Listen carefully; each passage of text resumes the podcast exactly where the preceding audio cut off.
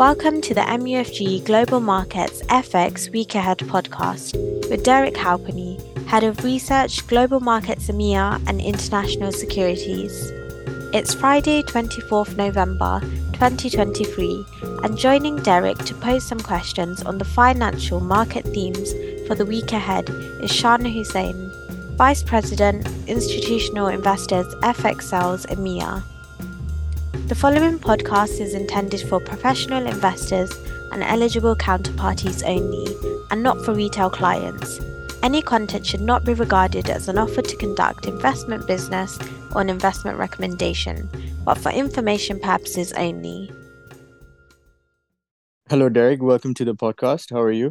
Hi, Shan. I'm good. Thanks. I'm good. And you? Oh, well, thank you. And welcome to our listeners. Uh, let's get cracking. This week saw another week of uh, declines from the US dollar, although the scale of depreciation this week was a lot less than last week. Is the momentum and appetite for selling the, the dollar set to fade further from here? Or do you think this episode of dollar selling has more to run? Uh, yeah, thanks, Shan. Yeah, I'm looking at my screen right now, and pretty much the dollar is down against every other G10 currency on the week. So, on a DXY basis, it's a little bit more contained because uh, the euro, in fact, is the second worst performing G10 currency this week. So it's only up 0.3 of a percent against the dollar. So um, given its importance in DXY, the DXY move has been has been relatively contained.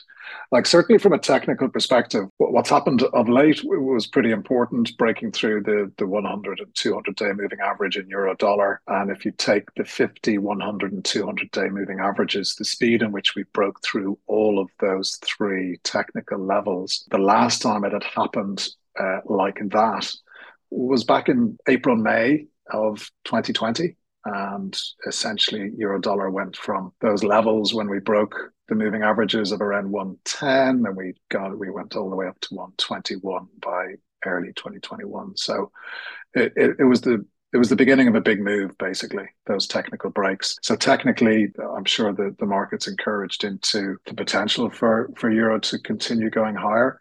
As you said, Shan, the momentum has has kind of faded, uh, certainly for Euro. Uh, the Kiwi dollar is the, the best performing currency this week. Uh, Aussie uh, and pound being the the other two in the top three performers on the week. From a risk perspective, global growth equity markets has helped, I guess, to lift some optimism. So you know, Kiwi and Aussie, there's some um, reasoning there for the the outperformance. But for euro, uh, yeah, we would be we would be cautious about the extent of further gains from here. And certainly, I'm not surprised that it's underperformed relative to the rest of G10 this week. Um, there's been uh, a kind of a number of developments that would at least curtail or temper some of the the appetite for euro buying. You know, the ECB minutes, for example, we, we certainly felt there was signs there of increased confidence about inflation. Um, and uh, they, they they mentioned uh, one of the the underlying measures that they look at as being very close to the two percent price stability target. Um, but that, on the other hand, domestically generated inflation was still um, above five percent, and that therefore wages and the labour market would continue to be important going forward. But I, I would argue that when you look at the the wage developments, while the negotiated wages are up nearly 5% on an annual basis, if you look at the Indeed wage tracker, that has been trending uh, down and is now down at uh, 3.8%. So if this does signal, you know, as, as being a reliable indicator, I think we're we're at the turning point for for wage growth. And that will certainly be consistent with the, the ECB next year becoming a bit more confident in terms of the scope for for, for rate cuts. Um, there's roughly the same as as the Fed in terms of easing for next year, about 70 basis points by October, November time. And if inflation continues to fall in Europe, given the, the weak growth backdrop, again confirmed in the PMIs, the PMI stabilized, so that's I guess good, but there's still um, particularly in Germany, well below the 50 level on the manufacturing side. So it does point to continued economic weakness.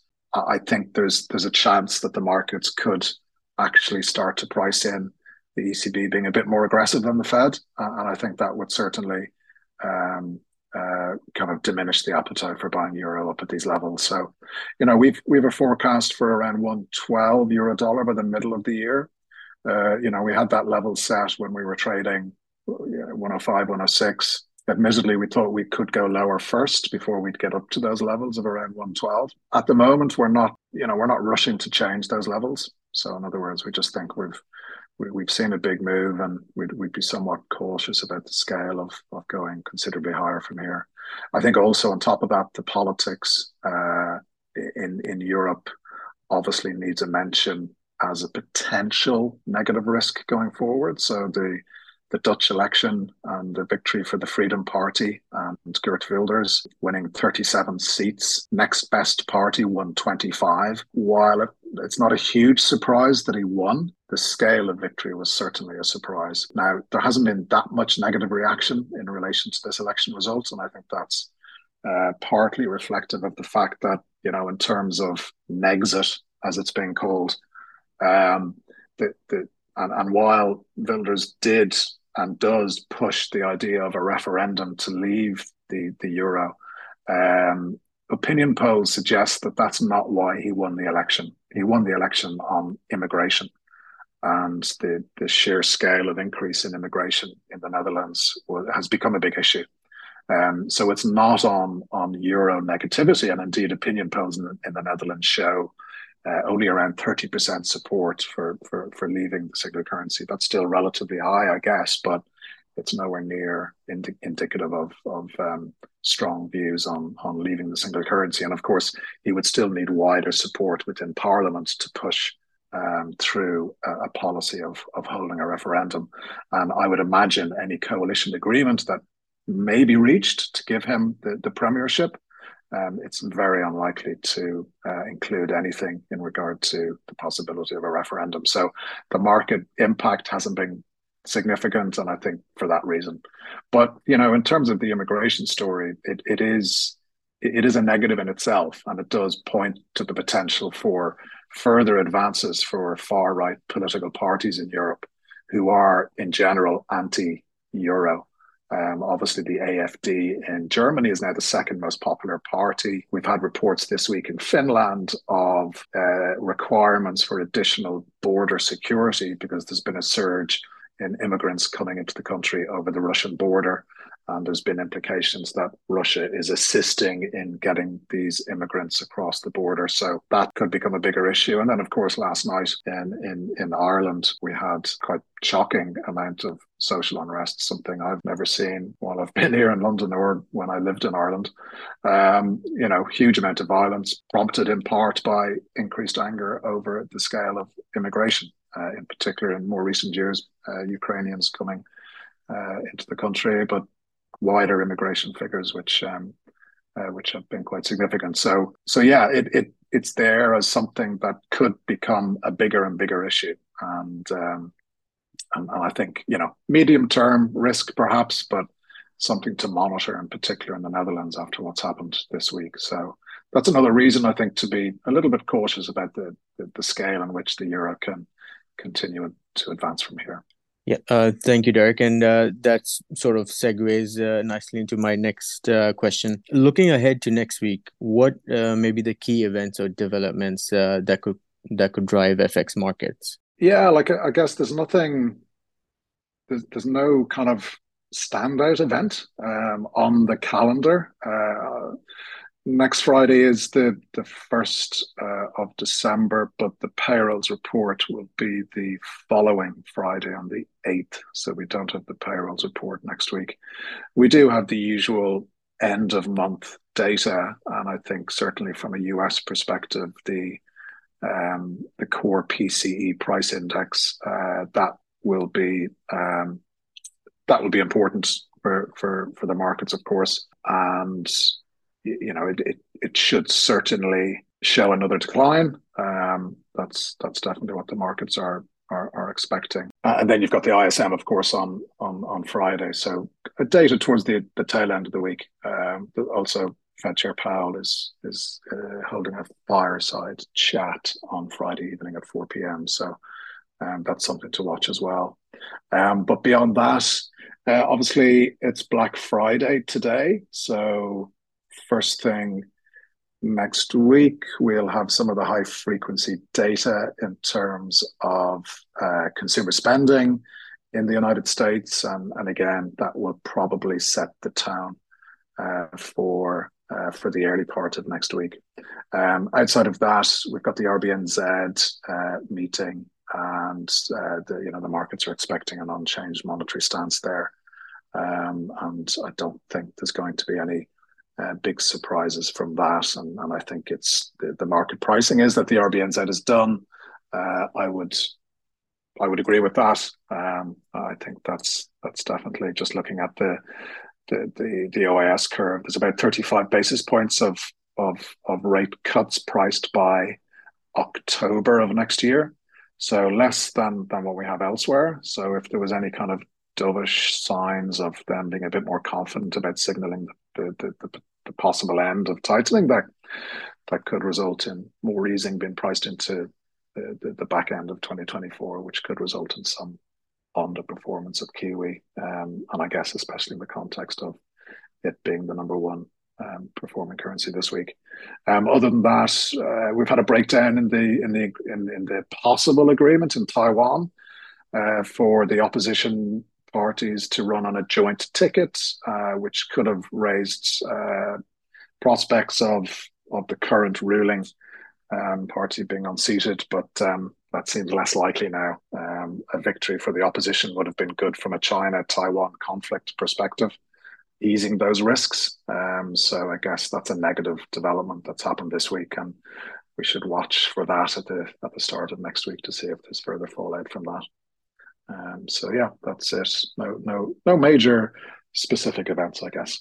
Thanks, Derek. Finally, uh, the, probably um, my most uh, interesting question uh, of the week. You have sir, you have recently been running short dollar trade ideas in your FX Weekly. Um, have you any update for our listeners on your trade views or recommendations? Yeah, we still we opened up a short dollar yen uh, trade idea last week, and we're still running that.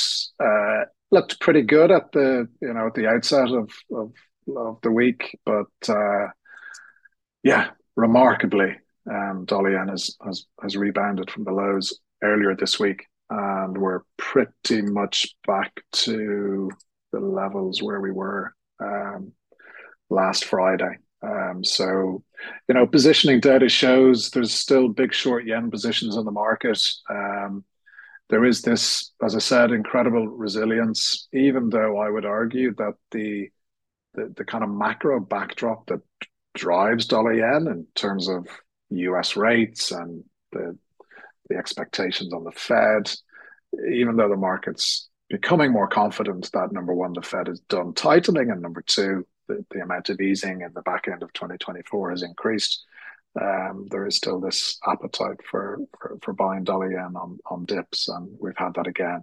But we're going to keep the position. Uh, I just think as we go through in towards the December BOJ meeting, there'll be more on the idea of the BOJ removing its negative rate policy, possibly at the January meeting. Uh, I think that's more important for FX perhaps than than YCC changes. We've already had um, a number of YCC changes. So YCC as a policy framework is is less important. The ten-year yield can move more more freely now, um, and in that context, uh, I think the negative interest rate policy is is more important. And if that is, if the markets do get more convinced on that being removed, um, I think that on top of a slowing U.S. economy and more conviction on Fed rate cuts next year, will eventually see um, dollar correct uh, dollar yen correct more convincingly to the downside. Our kind of short term regression model puts fair value at the moment at around 143, somewhere to target. With that, thank you, uh, Derek, for your insights, and uh, thank you to the listeners. Um, and we wish uh, everyone a great week ahead. Indeed. Thanks, Shan. Thank you. Thank you for listening to this MUFG Global Markets podcast. Rate, review, and subscribe and contact your MUFG sales rep for more information. Come back next week for more insights from the Global Markets Research Team.